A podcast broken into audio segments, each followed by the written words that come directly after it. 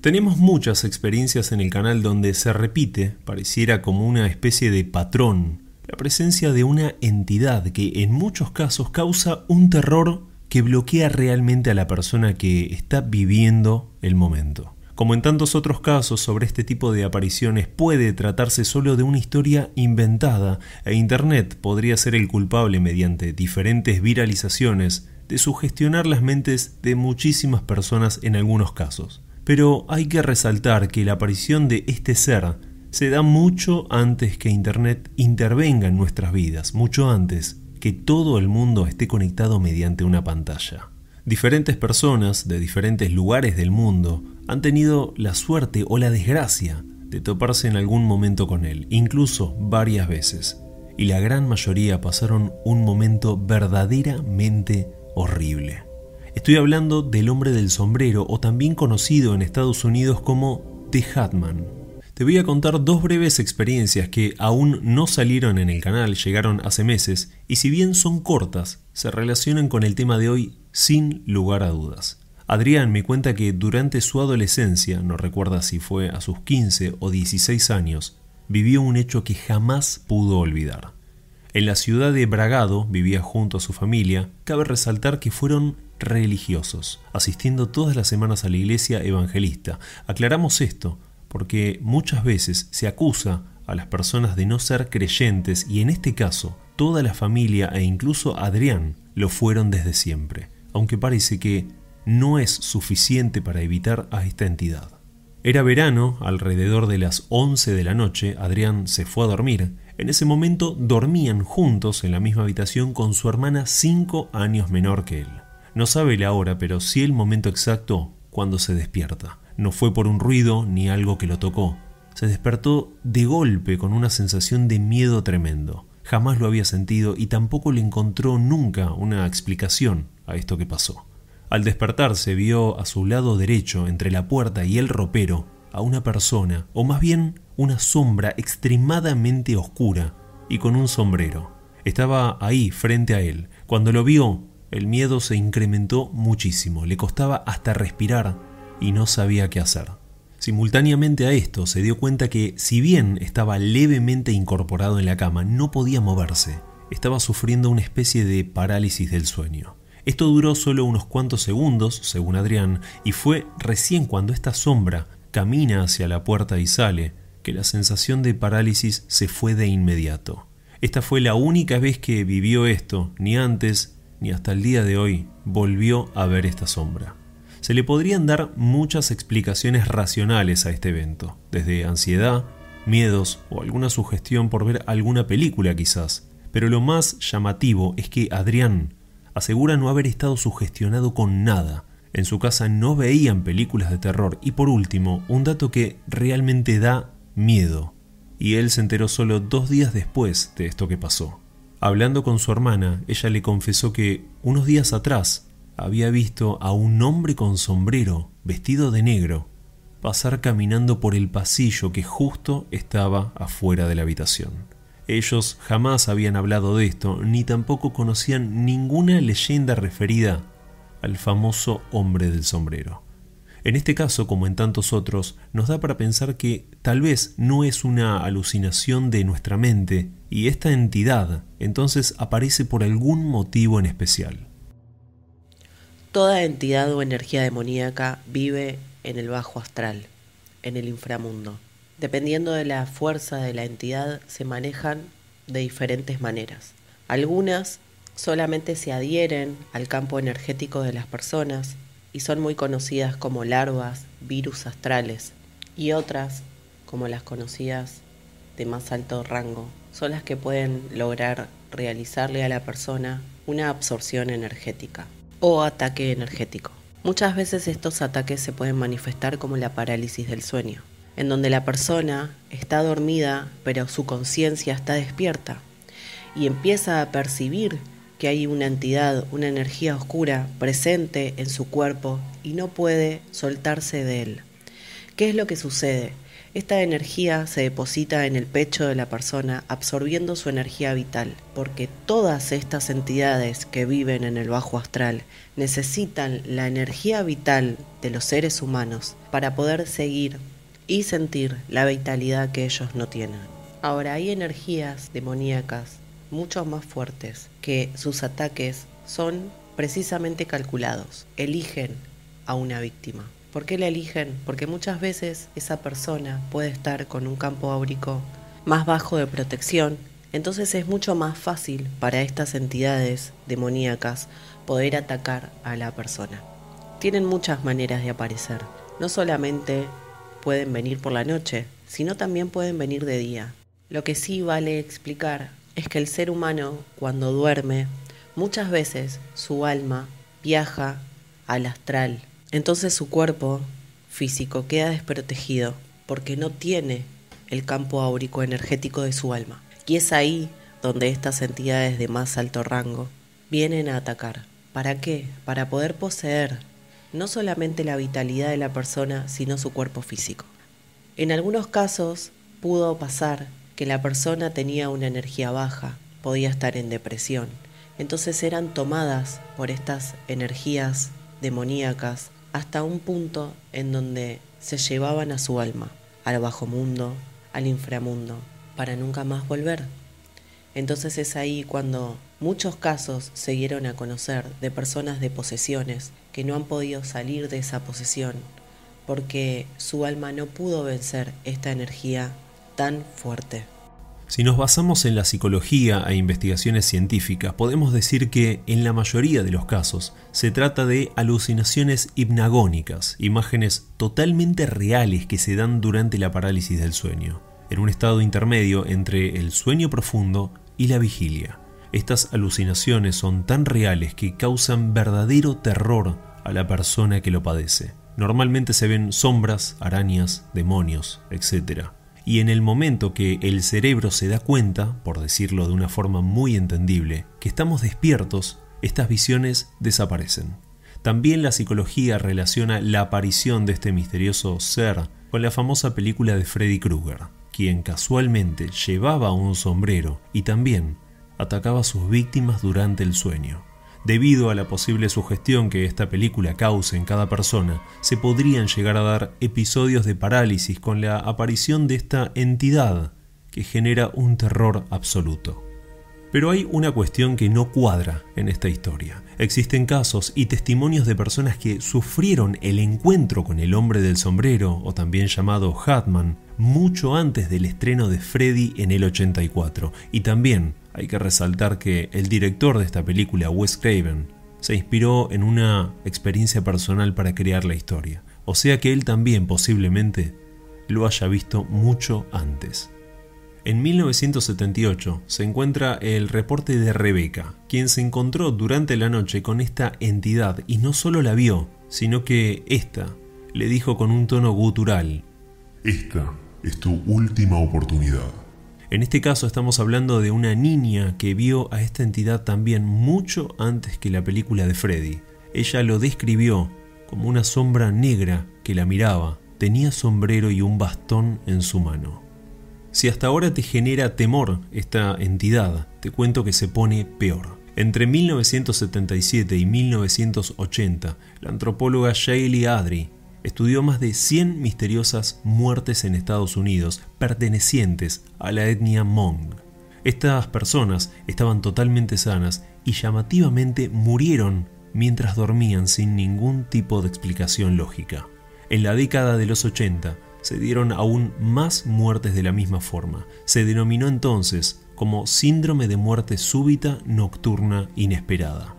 Si bien no hay explicación, vamos a mencionar también que en Laos, Tailandia, Filipinas y alrededores se le llama a esto el síndrome de la muerte por pesadilla, y argumentan que las personas pueden ser asesinadas por entidades durante el sueño.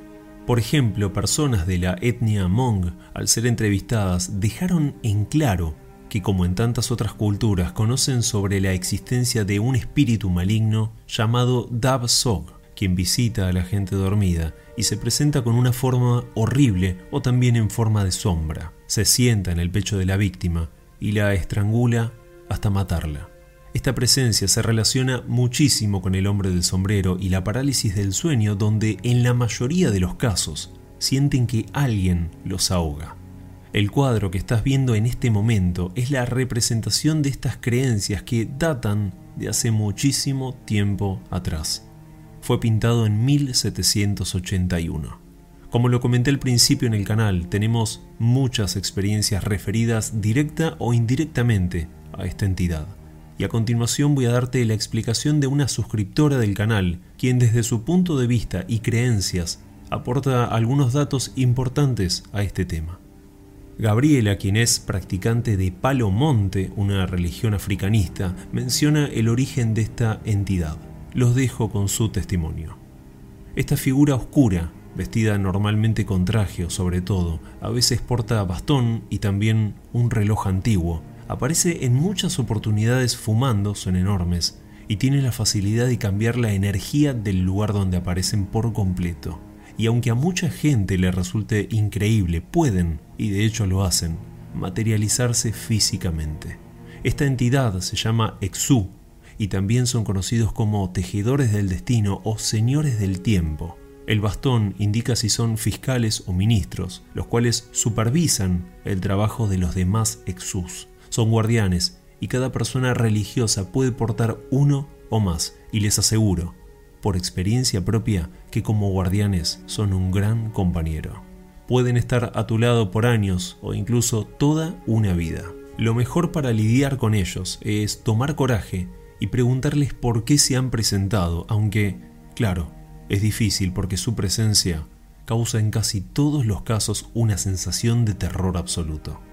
Siguiendo con el tema, llegamos al nombre de Tim Brown, quien tras sufrir una experiencia personal con esta entidad, dedicó parte de su vida a investigar y recopilar diferentes testimonios sobre esto.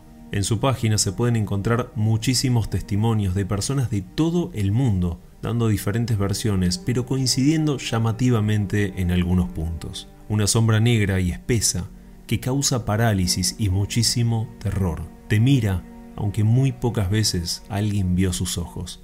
Estos testimonios son de personas que no se conocen entre sí y que normalmente llegaron a la página buscando solo una respuesta a esto que los atormenta durante las noches. No hay que olvidarse que muchas personas lo ven con suma frecuencia.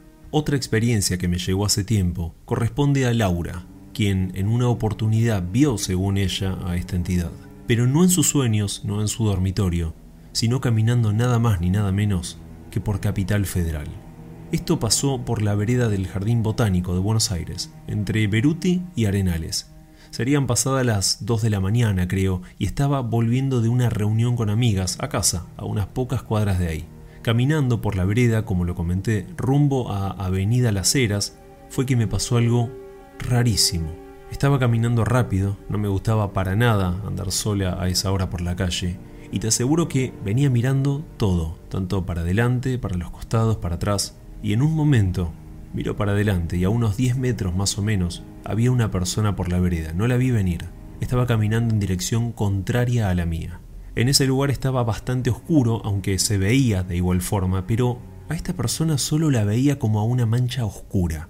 Estaba seguramente vestido de negro, pero me llamó la atención no llegar a verle la cara. Tenía una especie de sombrero y en los pocos segundos que tardamos en cruzarnos, me tembló todo el cuerpo y me sentía totalmente indefensa. Cuando pasó al lado mío, yo me tiré un poco contra el cordón para pasar lejos, pero intenté en todo momento verle la cara. Jamás pude hacerlo. Era algo totalmente oscuro. Lo más increíble fue que tan solo unos segundos después me di vuelta y no había nadie. ¿Dónde fue? No tengo la menor idea. Al botánico no hay entrada y menos a esa hora y cruzar la calle tampoco, porque lo hubiera visto. Voy a dar mi opinión con respecto a los casos de, de Hatman, el hombre del sombrero o también el hombre sombra o la gente sombra como se la conoce. En mi opinión, en estos 34 años de exorcista metafísico que tengo, este ser o estos conjuntos de seres, también conocidos como seres sombra, son parte de una agencia que trabaja para una entidad mayor, que puede ser una entidad arcóntica o una entidad extraterrestre de muy alto rango, y que sirven a distintas agendas y distintas agencias, incluidas algunas humanas, por eso también algunos se los conoce en su origen como los hombres de negro, los que asustaban a los que tenían avistamientos de ovnis o principalmente acosaban a las personas que habían tenido en algún momento algún tipo de abducción o algo así.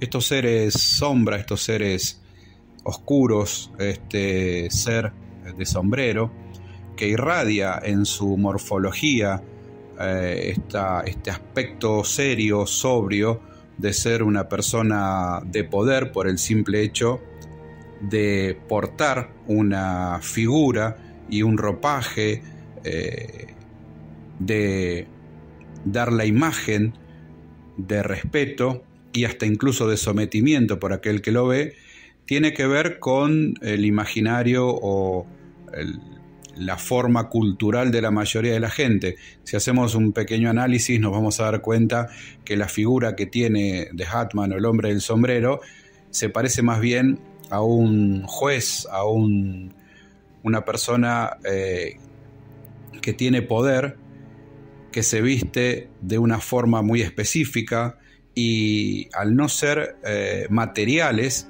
porque son seres de otra dimensión que vibran en otra frecuencia, por eso pueden atravesar paredes o se pueden aparecer y desaparecer, igual que las ondas de radio, igual que las ondas de, que usamos en el teléfono celular, igual que las ondas de televisión, están en una frecuencia muy alta y pueden atravesar toda la materia. Por eso estos seres que vibran en una frecuencia diferente, cuando se manifiestan, generan cambios en el ambiente, no solo cambios a nivel de temperatura, sino también a nivel de intercambio con algunos elementos, por eso a veces puede aparecer también un olor a azufre, un olor a quemado, eh, un olor Mm, a veces eh, asqueroso, a veces puede haber también eh, una especie de humo o de bruma. Eso es porque al manifestarse en esta 3D, el intercambio de energía, el bajar a esta frecuencia, hace que se manifiesten estos fenómenos físicos materiales. En síntesis, eh, de Hatman, el hombre del sombrero, esta gente sombra, cumplen misiones para una entidad más poderosa, que puede ser un ser arcóntico, que puede ser un ser no humano, que puede ser una entidad de otro plano dimensional y que utiliza a estos seres para transmitir algo, ya sea un mensaje, ya sea miedo, ya sea marcar una persona para luego atacarla o poseerla, ya sea para asustar a un niño que en algún momento en su futuro va a tener algún desarrollo importante y les va a ser complicados, entonces lo atacan ya desde niño. Esto es mi opinión en función de todos estos años de trabajo y no es algo específicamente peligroso, pero sí es importante entender que cuando estos seres se manifiestan, a partir de ese momento la vida del testigo o de la víctima que está expuesta a la energía psicológica, emocional, espiritual y de conciencia de estos seres cambia para siempre. Más allá de todas las teorías y explicaciones, oficialmente no hay una respuesta unánime sobre quién es y por qué se presenta esta entidad. Seguramente tendremos más casos referidos a esto y espero en algún momento poder hacer una actualización dando más datos sobre un ser que se mantiene oculto en la oscuridad. Quiero agradecer a todos los que participaron hoy con sus testimonios. La idea es entender un poco más y tener más puntos de apoyo para que cada uno pueda generar su propia teoría.